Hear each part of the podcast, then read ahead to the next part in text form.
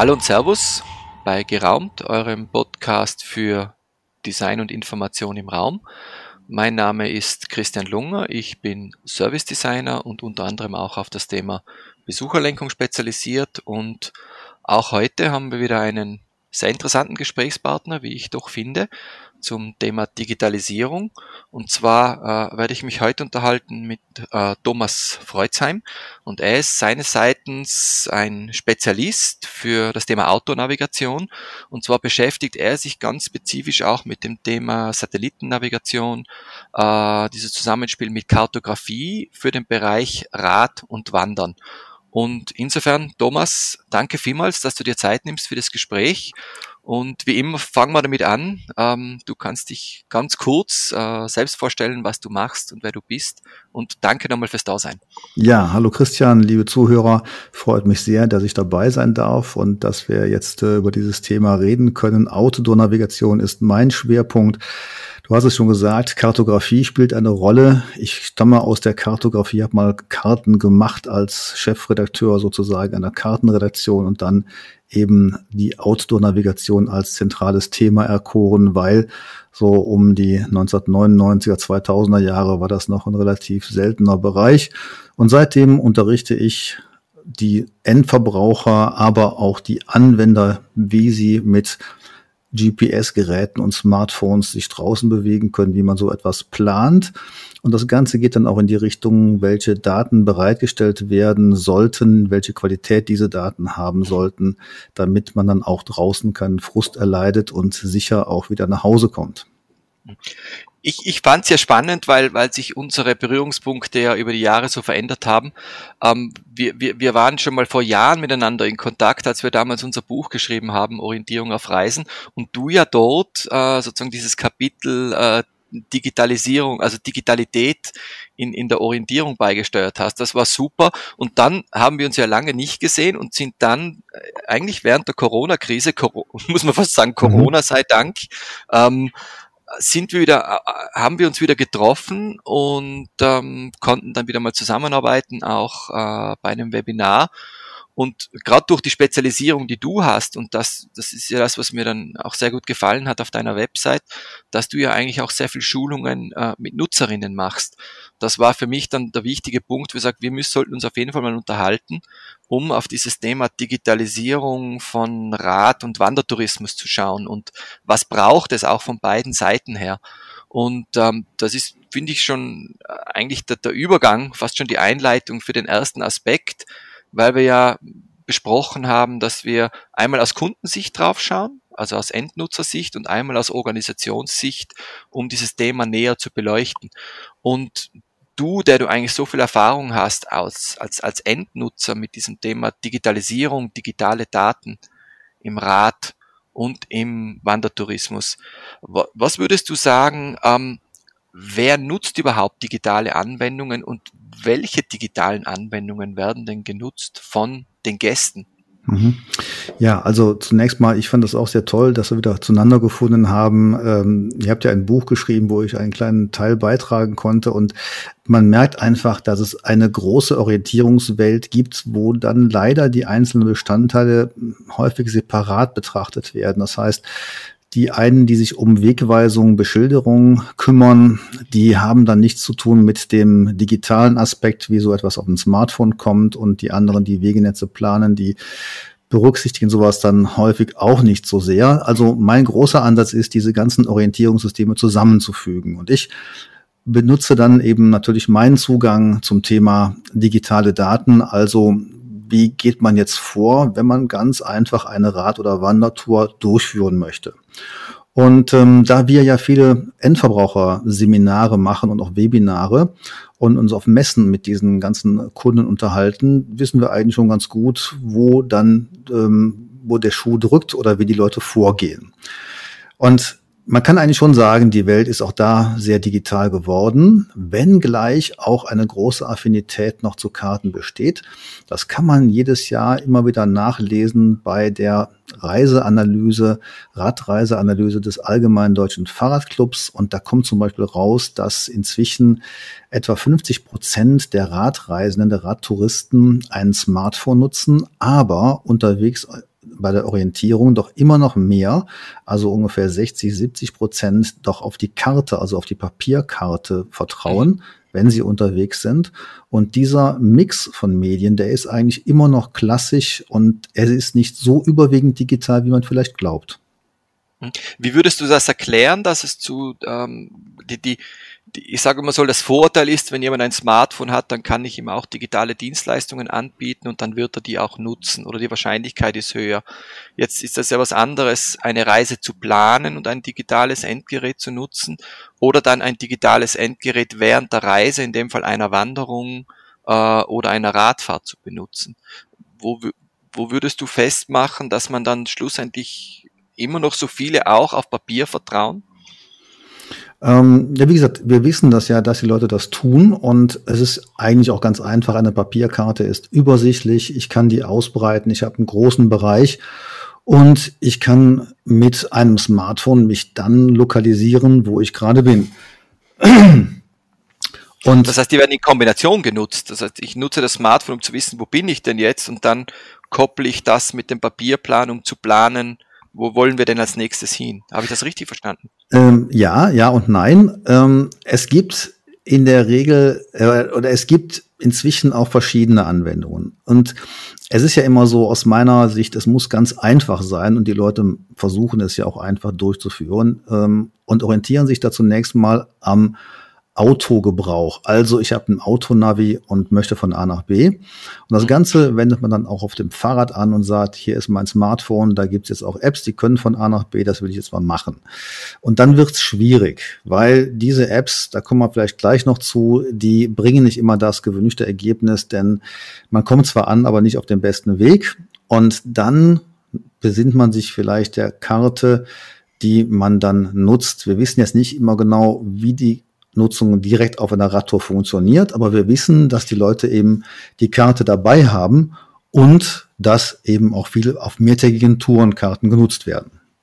Mhm. Eigentlich recht interessant, weil es ein bisschen darum geht, wie verwenden denn die Menschen die Informationsträger und für welches Informationsproblem, wenn wir es so nennen wollen. Ich war jetzt am Wochenende laufen und habe mich mal selber beobachtet, auch in Vorbereitung, jetzt nicht Radfahren oder Wandern, aber in dem Fall Laufen, und habe mich mal selber beobachtet, wie ich denn jetzt das Gerät nutze. Und ich bin drauf gekommen, dass ich zum Beispiel das Gerät sehr intensiv für die Planung genutzt habe. Ich habe Komoot als Anwendung in dem Fall verwendet, um mir eine Laufstrecke rauszusuchen. Aber für mich war das nur wichtig, mal diese blaue Linie zu haben, die mir die grobe Richtung angibt.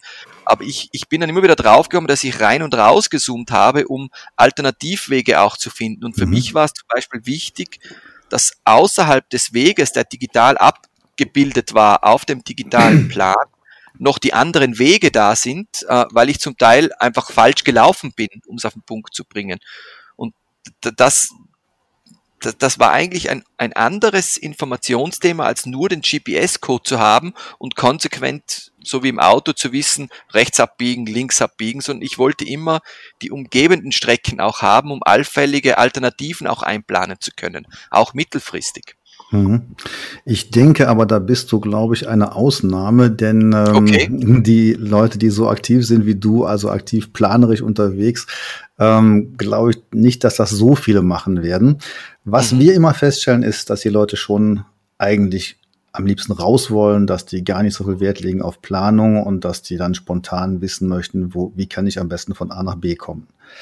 Und das ist ja auch ein großer Vorteil unserer Orientierungssysteme, die wir hier bei uns haben mit diesen Knotenpunktswegweisungen. Also, dass man an gewissen Standorten dann einen Wegweiser aufstellt mit einer Nummer und das kann man sich quasi schon auf die Hand schreiben mit Kugelschreiber. Ich möchte jetzt von Nummer 30 zu Nummer 45, da steht immer ein Wegweiser mit einer Karte, also super einfache Orientierung. Wenn man unterwegs ist, dann ist das dann ja schon oft mühselig, sich eine Alternative herauszusuchen und das ist dann eher so ein Thema, ich habe mich verfahren, wie komme ich wieder zurück auf die Strecke, die ich eigentlich haben wollte und so. Das sind dann eher die Fragen, die bei den Leuten auflaufen und Ich versuche immer den Nutzern klarzumachen, dass mit einer guten Planung dann auch ein gutes Ergebnis einhergeht und dass man sich, wenn man sich vorher so ein bisschen in die Streckenführung eingearbeitet hat, also dass man weiß, wo es lang geht, wie früher bei der Karte, dass man dann auch bessere Zuversicht hat und bessere Sicherheit auch hat, um diese Strecke zu bewältigen. Was sind deine Erfahrungen in der Planung? Wird digital oder analog geplant? Wir wissen auch durch diese Befragungen, auch im Wanderbereich übrigens, dass die Leute inzwischen auch mehr und mehr digital planen, aber es sind halt noch nicht so viele. Und die längerfristigen Touren, also die Mehrtagestouren, die werden dann schon eher digital geplant. Die kurzen Tagesausflüge, die sind dann eher spontan. Und das ist ja immer auch die Schwierigkeit, dann zum Beispiel in Corona-Zeiten den Leuten auch zu sagen, wo kann man jetzt lang gehen, lang fahren, ohne auf diese Hotspots zu treffen, weil man ja ebenso spontan unterwegs sein möchte. Mhm. Mit diesen digitalen Planungen, wir wissen, dass inzwischen in Deutschland zum Beispiel 44% der Radfahrer Komoot nutzen, unterwegs. Mhm. Bei der Planung selber wisst ihr was nicht ganz so genau, aber da ist auch sicherlich ein großer Teil dabei. Also es haben sich dann gewisse Anbieter hervorgetan, die sich auf die Fahnen geschrieben haben, es soll einfach sein, ich möchte gern von A nach B eine Strecke haben, das auf mein Endgerät bekommen und dann los. Wie ist eigentlich dein Bild von den unterschiedlichen Plattformen? Weil ich weiß zum Beispiel als Autofahrer, ich finde das inzwischen auch bei den Autonavigations, also ich muss gar nicht mehr Google verwenden, ich kriege dann die Staumeldungen rein, es wird automatisch umgeplant zum Teil, wenn irgendwo eine Verzögerung drinnen ist, die das System entsprechend wahrgenommen hat. Gibt es das fürs Wandern? Fürs Wandern kann es auch interessant sein. Jetzt, wenn ich mir jetzt anschaue, wir haben jetzt bestimmte Erdrutsche wieder gehabt, es sind Unwetter, es sind vielleicht Wege verlegt. Kennst du Systeme, die auch diese punktuelle Information inzwischen schon digital abbilden und mir quasi in der Routenplanung, aber auch dann während der Navigation aktuelle Informationen liefern, dass ich vielleicht irgendwo eine andere Entscheidung treffen muss und einen anderen Weg nehmen muss? Mhm. Es gibt Ansätze. Es gibt zum Beispiel von Outdooractive, ist ja auch ein großer Anbieter, der sehr viele Tourismusregionen bedient. Und wenn man auf die Seiten dieser Tourismusregionen geht, als Gast sieht man gar nicht, dass man bei Outdooractive ist, sondern in der Region quasi selber. Dann gibt es Möglichkeiten, solche temporären Umleitungen, Störungen etc. dort abzubilden. Meiner Erfahrung nach wird das aber gar nicht so häufig genutzt, weil da ja immer jemand sein muss, der das Ganze auch pflegt. Mhm. Es gibt jetzt inzwischen, gerade vor kurzem hat auch eine App, Bike Map Net, hat gesagt, wir bieten das unseren Nutzern auch an. Also auch da kann man jetzt eingeben, da ist jetzt was gesperrt und so weiter. Also die technischen Möglichkeiten sind da. Ich glaube aber nicht, dass das unbedingt so an die einzelnen Nutzer rankommt, weil die Nutzer auch nicht gewohnt sind, sowas abzurufen. Mhm. Und das war genau ein großer Kritikpunkt zu Anfang der Corona-Zeiten an die Kommunen, jetzt bei uns in Deutschland. Ich habe mich gefragt, wenn ich immer diese Meldungen höre und sehe, es sind Wanderwege gesperrt, es sind Wanderparkplätze gesperrt. Ja, wo ist das denn dann? Ja, da wurde dann einfach gesagt, bei uns in der Gegend sind die wichtigsten Wanderparkplätze gesperrt oder ganz diffuse Meldungen erbracht. Es gab aber kein Portal, keine Webseite, wo man das mal nachschauen konnte. Mhm. Und jetzt, gerade vor kurzem, hat die Schweiz das vorgemacht. Da gibt's ja dann trotz 27 Kantonen eine einheitliche Stelle, Schweiz Mobil nennt sich das, die kümmert sich um den sogenannten Langsamverkehr, wie es da heißt, also Fußgänger, Radfahrer, Mountainbiker, Skater und so weiter, bis hin zum Kanufahrer. Und dort werden jetzt zentral Informationen gesammelt über diese Umleitungen und Sperrungen und dann eben auf mehreren Webseiten landesweit dargestellt. Und das kann ich dann genauso, wie du sagst, temporär einsetzen, kann sagen, heute, ich möchte gerne am Eiger wandern, gibt es denn diese Strecke da, ist die durchgängig oder gibt es da irgendwelche Behinderungen? Wenn man dann auf diese Webseite geht, werden dann auch Informationen dazu deutlich. Das finde ich toll. Mhm. Man muss vielleicht auch den Unterschied dazu sagen, bei den Autosystemen, da sind ja zum Teil sehr mächtige Technologien im Hintergrund am Werk. Nummer eins sind das die wissen ja, dadurch, dass ich mit meinem Handy im Stau stehe, weiß ja das System, dass hier da die Geschwindigkeit reduziert wird und kann aus dem sozusagen auch über künstliche Intelligenz herausrechnen, kommt es da zu einer Verzögerung oder auch nicht. Ich finde das zum Teil spannend, wenn man in die Systeme reingeht und dann quasi jede Ampel sieht, weil überall ein kleiner oranger Fleck ist, wenn man ins System reinzoomt. Das in der Größe ist das sozusagen im Radverkehr unter Umständen gar nicht realisierbar. Ich denke mir aber schon, dass so so Crowd-Intelligenz, gerade was die Meldung von Störungen anbelangt, sicher ein interessantes Feature wäre, gerade fürs Radfahren. Und ließe sich dort wahrscheinlich auch umsetzen. Es gibt genügend Menschen, die mit Interesse solche Sachen eintragen. Ich denke, das ist einfach eine Frage, ob sich Konzerne wie Google etc. oder auch Navigationsdienstleister auf die Zielgruppe der Radfahrer und Wanderer stürzen und dann einfach sagen, was sie auch im Autoverkehr tun. Dort, wo ich Bewegungen erkenne, es sind ja nichts weiter als Smartphone-Bewegungen, da kann ich erkennen, wie der ganze Verkehr angesiedelt ist. Und dann kann ich dann eben sehen, wo jetzt gerade Nutzer unterwegs sind. Das machen ja schon einige. Zum Beispiel bei Komoot ist es ja so, ich muss in dieser App angeben, dass ich meine Dateien oder meine Strecken speichern lassen möchte. Ja, das ist... kann ich veröffentlichen. Genau, so. Und es ist kein Live-Tracking bei Komoot, sondern es ist nachher eben nach Beendigung der Tour werden diese Daten dann gespeichert. So, und damit habe ich aber ein Bewegungsprofil, und damit kann ich zumindest dann auch tageweise sagen, da sind also Leute unterwegs gewesen in diesem Bereich und da gibt es einen Hinweis auf eine gewisse Frequentierung. Und das wären schon Modelle, die man einsetzen könnte. Jetzt ist es natürlich immer so, ja. Datenschutz, was kann ich da rausgeben, was nicht. Ich habe mich auch mit den Leuten mal unterhalten, mit den Komoot-Betreibern und die haben das am Anfang ganz offensiv angepeilt. Oder angeboten auch den Tourismusorganisationen und das ist eigentlich jetzt doch zurückgegangen und sie haben gesagt, wir machen das nicht mehr. Ja? Das heißt, sie hätten den Tourismusorganisationen angeboten, dass man sozusagen anonymisierte Frequenzdaten höchstwahrscheinlich auch bekommt und sieht, wo gehen sehr viele Menschen, welche Wege sind noch nicht wirklich ausgelastet. Das wäre, ich finde, für mich auch als Konsument, das finde ich, sind spannende Daten, die auch für mich für die Planung interessant sein könnten. Eben, gerade in der Zeit von Corona, wo ich vielleicht eher Wege suche, die ein bisschen so off the beaten track sind. Genau. Hat es das Service dann schlussendlich gegeben? Nein, also soweit ich weiß nicht. Das haben die mal vorgestellt auf verschiedenen Tourismuskongressen, aber ich habe dann mal nachgefragt, habe das dann irgendwo angeboten. Ich habe es nirgendwo jetzt realisiert gesehen. Es macht auch natürlich nur Sinn bei einer gewissen Frequentierung und da ist so eine stark genutzte App wie Komoot schon sehr gut. Ja, es macht wenig Sinn bei Apps, die das vielleicht technologisch können, aber dann nur von wenigen Leuten genutzt werden. So, das ist immer das Problem dabei.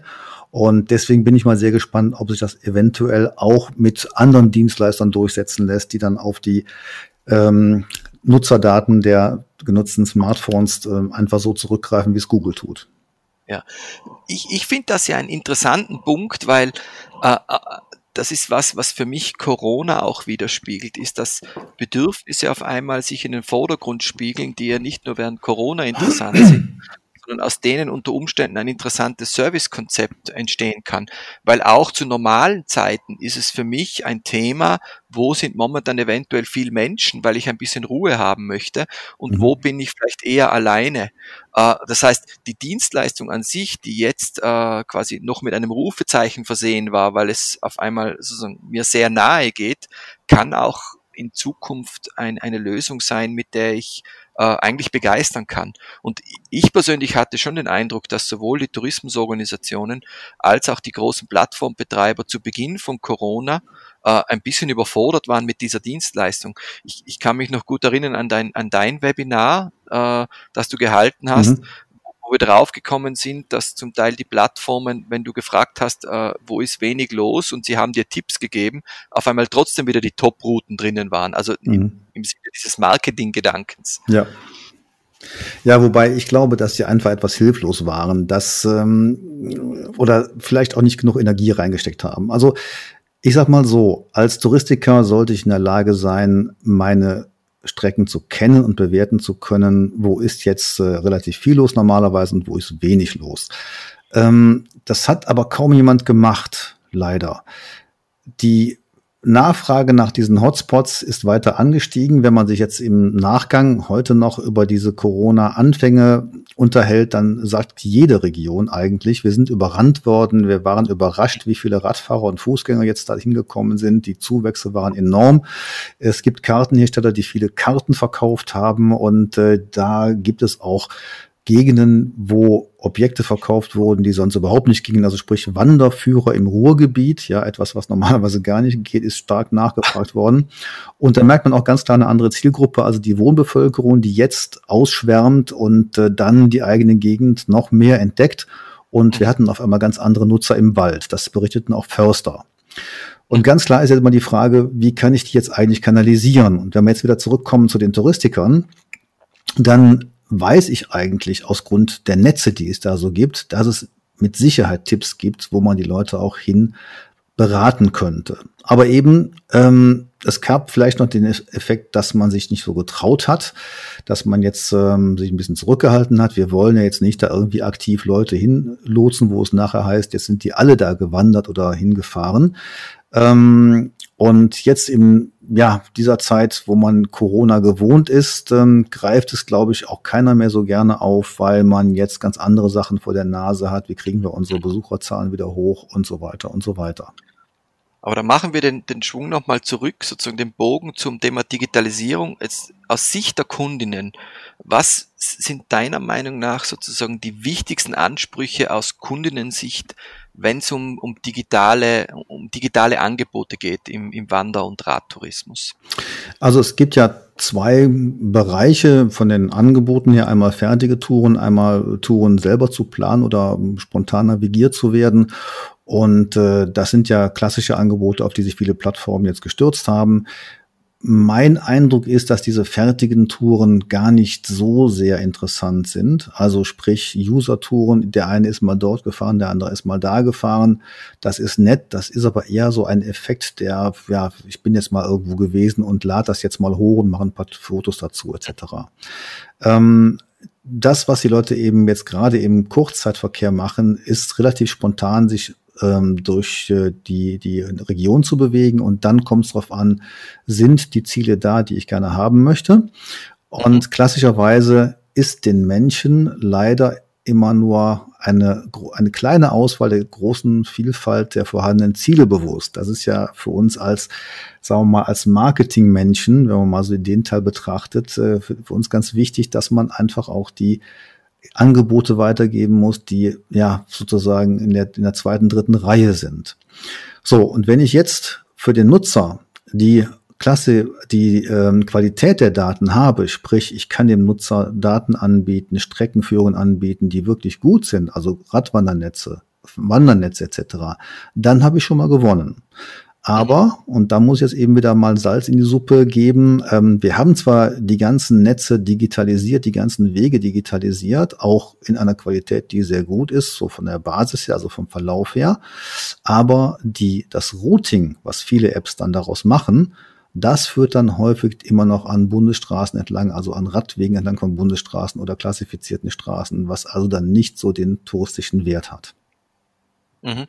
Meinst du das Routing in den Plattformen drinnen oder das Routing, das dann die Tourismusorganisationen auf ihren eigenen Websites anbieten? Also die Tourismusorganisationen, die bieten ja eigentlich kaum ein Routing an, sondern die haben ja mehr ihre fertigen Tourenvorschläge, und das ist ja auch ein großer Wert, denn das sind ja Qualitätstouren, die, wenn sie gut gepflegt sind, dem Wanderer, Radfahrer dann auch empfohlen werden sollen. Das Routing erfolgt ja meistens dann eben auf solchen Apps wie Komoot oder Google Maps, und da tritt dann das Problem auf. Mhm.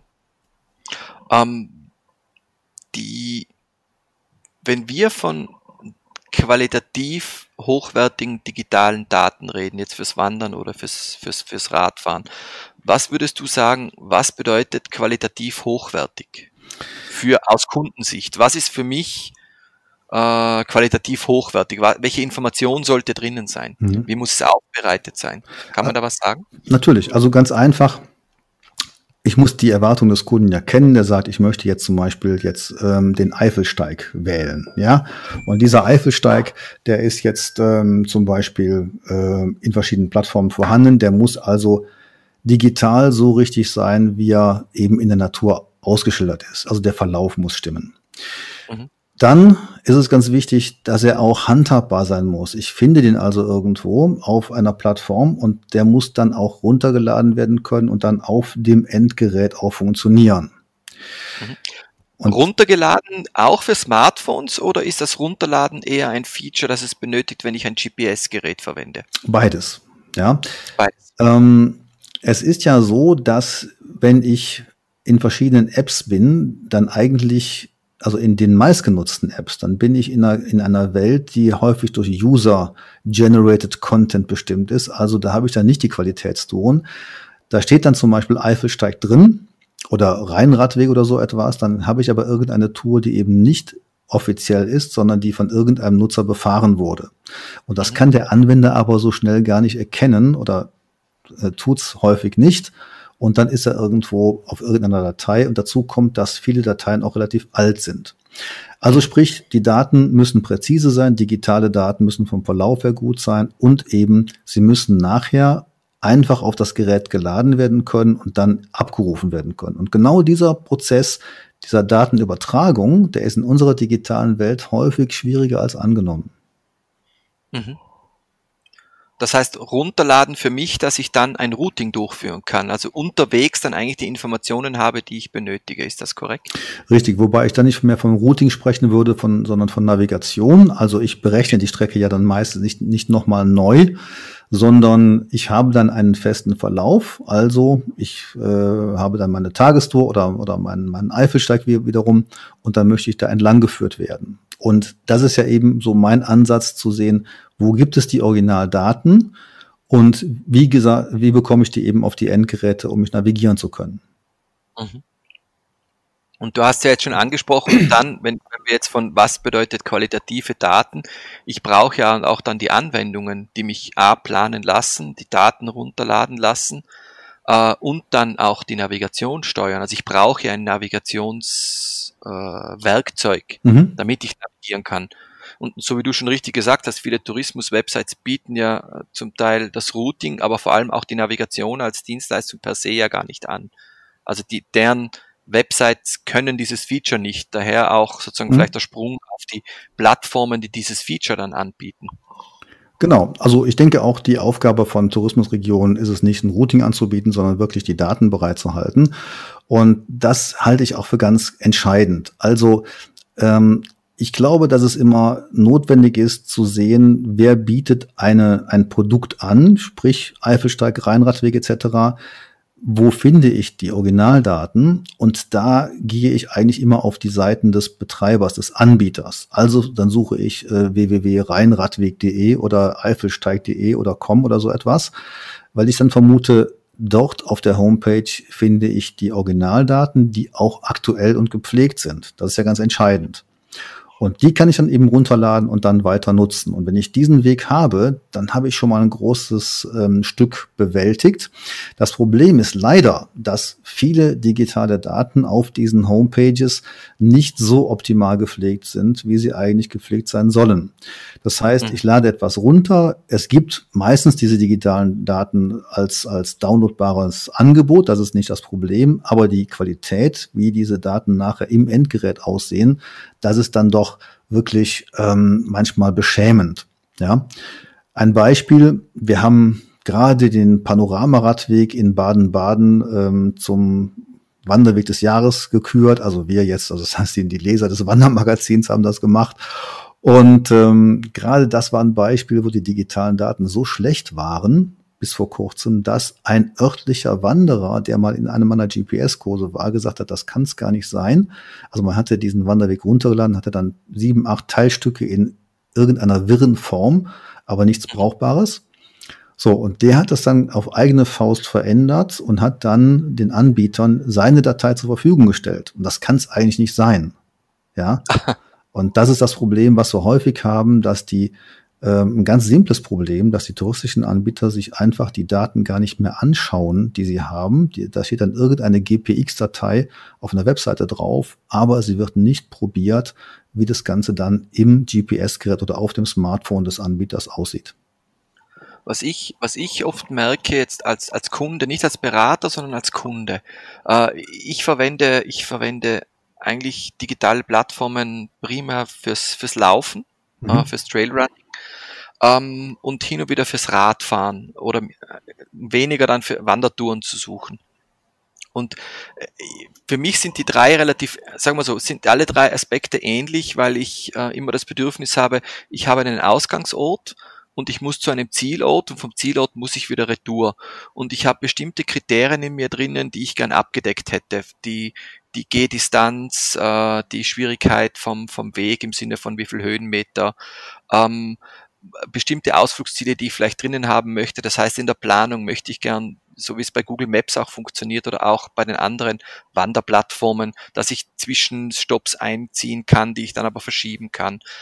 Und ich merke, dass ich eine durchgängige Dienstleistung benötige und dass ich mich zum Teil aber schwer tue, mit auf den Tourismus-Websites zu planen, weil dort dieses Service nicht angeboten wird. Jetzt gehe ich schon automatisch auf die Plattform, was aber für mich aus Sicht der Tourismusregion ein bisschen ein Verlust ist.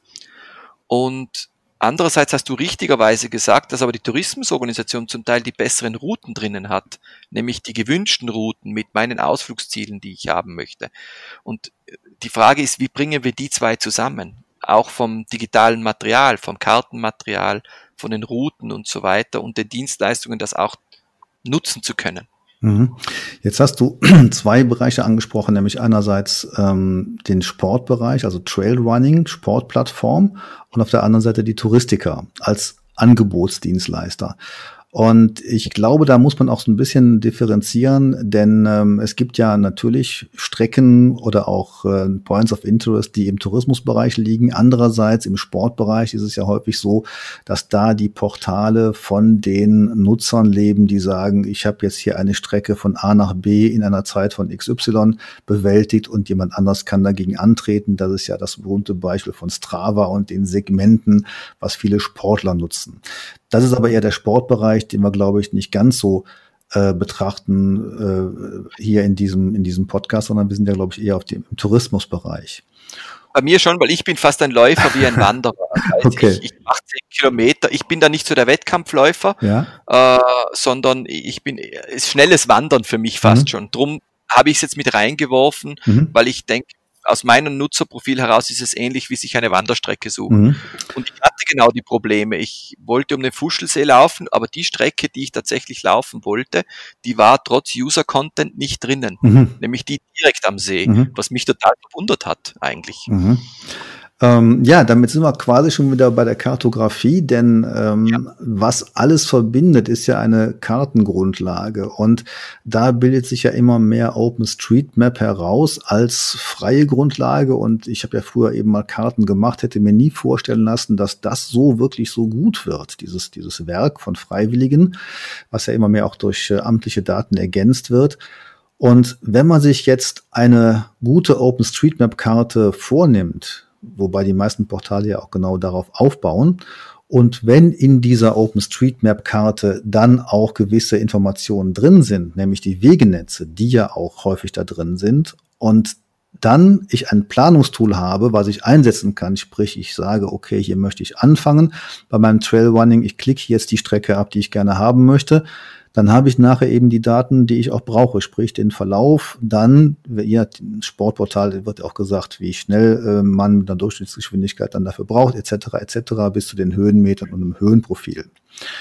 Das bedingt eben, dass die Karte gut ist, das bedingt, dass die Karte aktuell gehalten wird und genau da setze ich wiederum auch an mit meinen Touristikern und sage, liebe Leute, seht bitte zu, dass eure Informationen primär in dieser OpenStreetMap-Karte drin sind. Das ist häufig noch nicht der Fall. In vielen Fällen ist das Wegenetz fast komplett drin, aber der Verlauf der Themenrouten, da gibt's dann auch häufig Lücken. Da kann man noch was tun. Und das ist so ein Ansatz, wo ich glaube, da ist ganz viel zu tun für die Touristiker, sich darum zu kümmern, dass sie in dieser Grundlage dann arbeiten und somit Qualität herstellen. Für mich, ich finde es spannend, jetzt um ein bisschen auch den Überblick zu behalten. Im Grunde haben wir jetzt ja schon drei Themen angesprochen, die eigentlich relevant sind, wenn man von Digitalisierung für Wander- und Bike-Strecken spricht.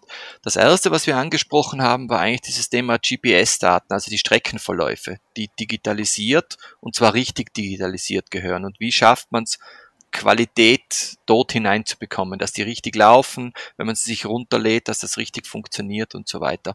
Das zweite Thema, das wir angesprochen haben, für mich waren die Dienstleistungen, die es mir als Gast ermöglicht, quasi meine Informationsprobleme zu lösen. Also kann ich damit ein Routing durchführen, kann ich Navigation durchführen. Das sind für mich Dienstleistungen, digitale Dienstleistungen. Und das dritte hast du jetzt angesprochen, das ist eigentlich das digitale Kartenmaterial, wo eigentlich auch das GPS-Thema, das ist nochmal ein eigenes Thema eigentlich, das qualitativ aufbereitet gehört. Ja, absolut. Also das ist wirklich meines Erachtens Grundlage.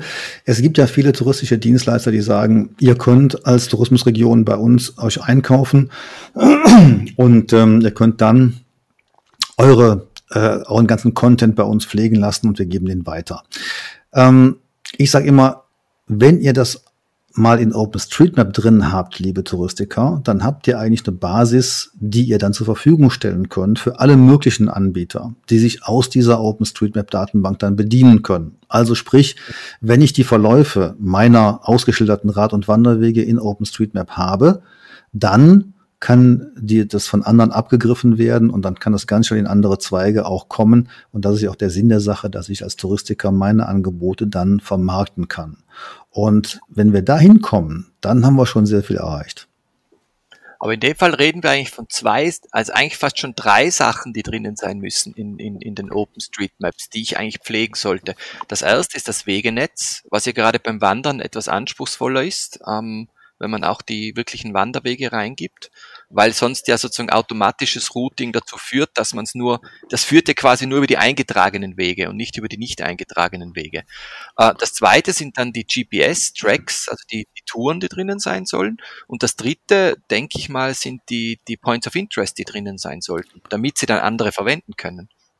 Habe ich das richtig verstanden? Ja, wobei die Points of Interest nochmal ein Sonderkapitel sind, weil genau die sind nicht immer gut und optimal in OpenStreetMap einzufügen. Also die Lage von einem Objekt ja, aber dann die verbundenen Informationen damit, das ist nochmal eine größere Baustelle als der Verlauf der Wege selber, aber auch da kann man dran arbeiten. Jetzt hast du gesagt, dass man nicht immer dass man nur auf diesen Themenwegen da routet. Also das Problem ist ja bei diesem Routing, dass es häufig irgendwelche Wege nutzt, die gerade mal da sind und die irgendwie geeignet scheinen für eine Rad- oder Wandertour und das dann eben an dem Themenweg vorbeigeroutet wird. Also das habe ich ja genau bei vielen Anwendungen dann feststellen können, wenn man zum Beispiel mit Komoot eine Wanderstrecke plant von A nach B und es gibt dort einen Wanderweg und dieser Wanderweg verläuft dann teilweise auf einem asphaltierten Feldweg zum Beispiel. Dann rechnet Komoot eine andere Strecke aus, die parallel dazu verläuft, mal so als Beispiel, weil Komoot sagt, der Wanderer möchte ja nicht auf Asphalt laufen, der möchte ja lieber auf nicht asphaltierten Wegen laufen. Okay. Ja, dann, das heißt, im Algorithmus schon drinnen. Genau. Und dann bin ich aber als Wanderer eventuell in einem Waldstück, was gar nicht erlaubt ist, oder wo dann sich die Leute fragen, warum wandern die Leute denn wirklich nicht auf dem 50 Meter parallel laufenden Wanderweg? Der ist da extra dafür da. Ja. Mhm. Und diese ganze Problematik von den Wegewidmungen, Wegeerlaubnissen und so weiter, die spiegelt sich ja noch nicht unbedingt in der Karte wider. Das weiß ja eine Karte nicht unbedingt, was da erlaubt und verboten ist. Auch das kann man theoretisch oder auch praktisch da einbringen, indem man sagt, das ist ein Privatweg. Aber so gut ist dann die Digitalisierung immer noch nicht, dass wirklich alle notwendigen Informationen da sind, damit das Routing wirklich fehlerfrei laufen kann. Aber das ist ja wiederum, das glaube ich, haben wir schon angesprochen, das ist da wieder dieser Vorteil oder auch die Chance von den Tourismusverbänden, weil sie ja die bessere Datenqualität unter Umständen anbieten, weil sie den konkreten Wegeverlauf, gerade bei den Erlebniswegen, anbieten können. Richtig. Ja, nur eins ist, glaube ich, klar, die Tourismusverbände werden sich jetzt nicht mit dem Thema Routing befassen. Das wäre nochmal ein, glaube ich, zu großer Kraftaufwand. Und wenn man sieht, wie die Nutzung ist, würde ich das, glaube ich, auch gar keinem raten. Das heißt, wenn man sich bewusst ist, dass viele Nutzer mit Komoot, mit Google Maps etc. herumlaufen, macht es keinen Sinn, nochmal für eine kleine Region dann ein Routing anzubieten. Das wäre ja wahrscheinlich einfach viel zu teuer. Wenn man dagegen es schafft, die eigenen Daten in das Routing zu integrieren, ja, dann hat man gewonnen. Und das ist ja auch die Botschaft, die Anbieter wie Komoot oder Outdooractive auch immer verbreiten. Die sagen nämlich, wenn eure Daten in OpenStreetMap drin sind, dann ist es auch für uns gut. Wir bieten den Content natürlich gerne nochmal besser aufbereitet und mit Bildern und als eigene Touren. Aber die Grundlage, wenn die schon mal gut ist, das ist schon mal ganz, ganz wichtig für uns. Dann funktioniert auch bei uns das Routing besser. Mhm. Es ist, wenn man als Service Designer auf dieses Thema drauf schaut und sozusagen diesen Blickwinkel der Customer Journey einnimmt, dann gibt es ja diese drei großen Phasen, das heißt vor der Reise, während der Reise und nach der Reise. Und spreche ich jetzt über Digitalisierung, dann entstehen ja unterschiedliche Kundenkontaktpunkte in diesen drei Phasen. Wir haben über die Planung schon intensiv gesprochen, über dieses Thema auch inspirieren, was aussuchen, dann während der Reise mit der Navigation. Wie siehst du das Thema auch Qualität, auch im Bereich der Nachbearbeitung? Was ist dort wichtig, wenn wir von Digitalisierung sprechen für Rad und Wandern? Was kann mir helfen, sozusagen die Phase, nachdem ich das eigentlich gemacht habe, eigentlich sehr inspirierend und wertschätzend abzuwickeln? Das ist ja eine Frage, wie das genutzt wird, und ich vermute mal, interessante Frage übrigens, weil sie, glaube ich, gar nicht dokumentiert oder gar nicht beforscht wurde bislang, jedenfalls an meinem Wissen. Ich würde sagen, aus meiner Beobachtung, dass die meisten Leute ihre Touren gerne auf ihren Lieblingsplattformen einstellen. Mhm. Die Sportler machen das gerne auf den Sportplattformen, sprich Strava etc. Die Touristiker, also die touristisch unterwegs befindlichen Menschen, die machen das zum Beispiel gerne auf Komoot, die speichern ihre Tour, packen Bilder rein etc. Und das ist eigentlich so deren Art und Weise, die Touren zu dokumentieren. Wie weit das nachher noch genutzt wird, wie weit das jetzt auch bewusst nach außen gestellt wird, also wie viele Leute jetzt sagen, ich stelle das jetzt anderen zur Verfügung, das finde ich immer ziemlich schwierig. Und wir sehen den Spiegel ja bei den sozialen Medien. Einige Leute sind da sehr aktiv, die machen auch einiges draus. Und andere Leute sagen, nee, ich möchte gerne meine Privatsphäre haben und bleibe dabei. Aber dass wir jetzt so einen Überblick haben, ja, fände ich auch mal sehr interessant. Wie sieht eigentlich so ein digitales, persönliches Archiv aus? Wer dokumentiert wie seine eigenen Strecken? Das könnte ich gar nicht so sagen. Wie gesagt, das sollten wir mal herausforschen. Mhm. Ich finde auch, die Plattformen bieten das zum Teil recht gut an. Ich glaube auch, dass Tourismusverbände da noch was machen können, um diese Verbindung herzustellen in diesem, ich teile meine schönsten Momente meiner Wanderung, und das hilft wiederum anderen Leuten auch eine Auswahl zu treffen, was sie denn am Wochenende machen möchten. Ich habe auch schon Anwendungen gesehen, wo man so automatische Mini-Videos machen kann. Von Radfahrern gibt es das. Quasi du fährst wie mit einem Flugzeug quasi die Route nach, die man jetzt gerade gefahren ist. Also es gibt auch am freien Markt Anwendungen, um diese, ich nenne es jetzt diese Reinspirierung, also auch diesen Übergang von ich habe jetzt quasi mein Erlebnis abgeschlossen, aber ich fange mich jetzt schon wieder an zu inspirieren, motivieren und vielleicht auch andere, um ein neues Erlebnis zu starten, weil da schließen ja dann sozusagen der Beginn der Servicekette, also der Customer Journey mit dem Anfang wieder an, oder das Ende schließt am Anfang wieder an. Jedes Ende der Reise ist der Beginn der nächsten. Genau.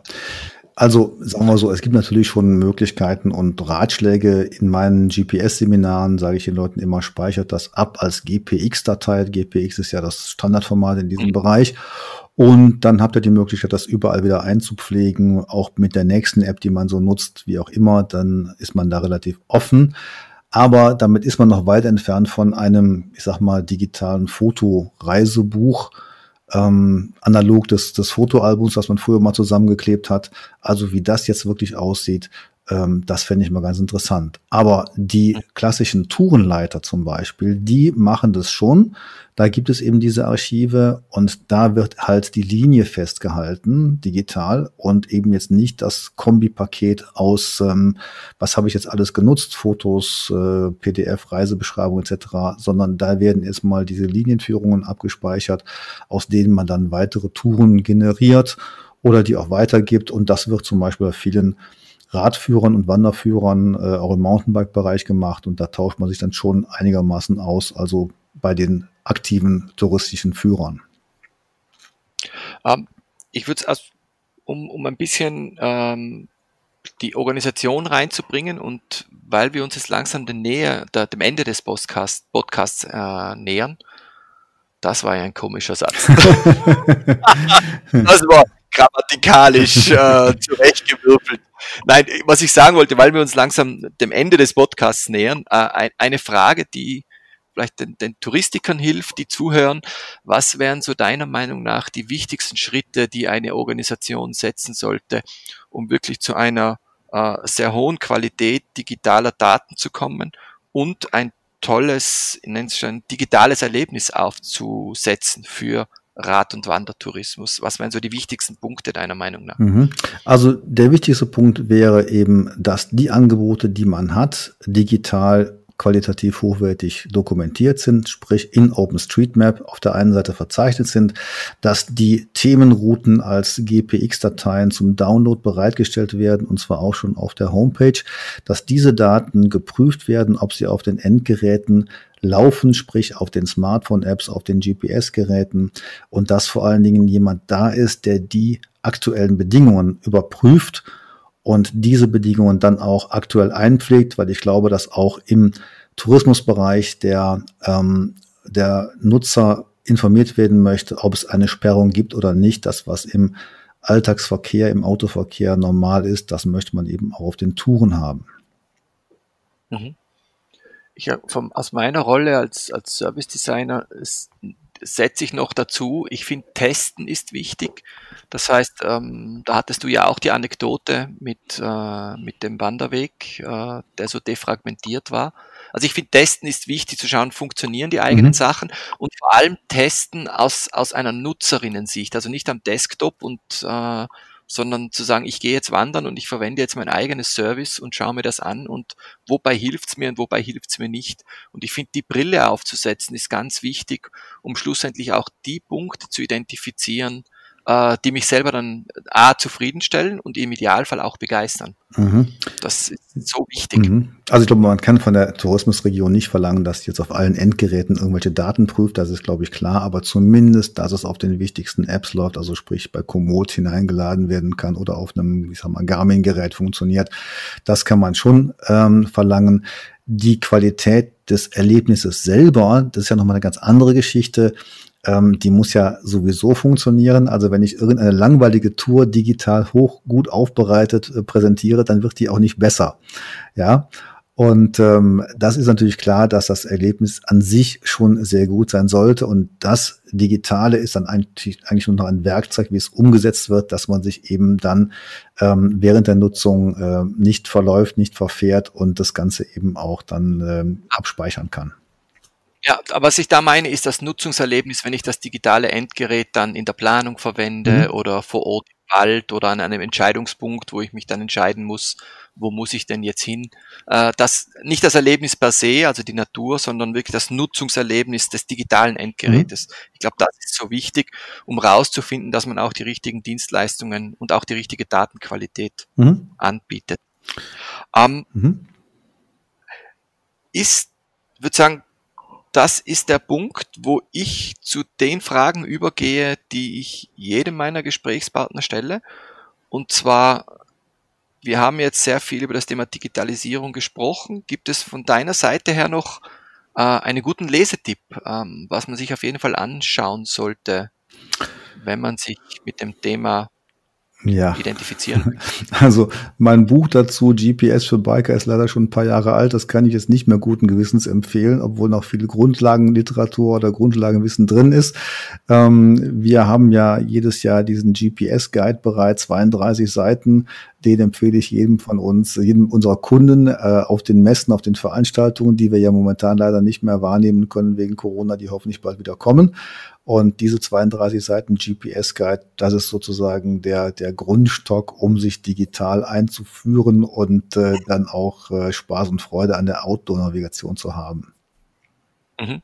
Und worüber hast du zuletzt herzhaft gelacht? Zuletzt herzhaft gelacht habe ich über meinen Freund Peter, der mich heute besuchen kommt, der aus Schweden kommt, wo es keine Maskenpflicht gibt, aber wo man Abstand hält. Denn dem habe ich eine Maske geschickt und der hat mir ein Foto zurückgeschickt, wo er die Maske quer auf hat. Okay. Ja. Also würde mich interessieren, das Foto. Ja. Vor allem, wie merkt man, also quer. Ja. Okay, Hochformat quasi. Genau. Ja, aber sage ich danke. Ich glaube, das mit dem GPS-Guide ist auch ein guter Hinweis, um zu sagen, dass wir in den Shownotes unten Artikel reingeben werden oder Links, die relevant sind für das Thema. Thomas, wenn du mir da entsprechende Links zukommen lassen könntest, dann geben wir die unten rein. Sehr gerne. Und ansonsten, wie immer, ich würde sagen, wenn es Anmerkungen gibt, Wünsche, Anregungen, wie immer über podcast@geraumt.com. Und für mich bleibt übrig, das zu sagen, was ich am Anfang gesagt habe. Thomas, danke vielmals für deine Zeit und ich finde für die spannenden Informationen, ein bisschen Einblick in das Thema Outdoor-Navigation. Danke vielmals und wir hören uns auf anderer Welle wieder. Dir, Christian, auch herzlichen Dank. Ich finde eure Podcasts auch wirklich immer sehr informativ, höre da auch gerne zu und hoffe, dass wir beide auch weiterhin im Dialog bleiben.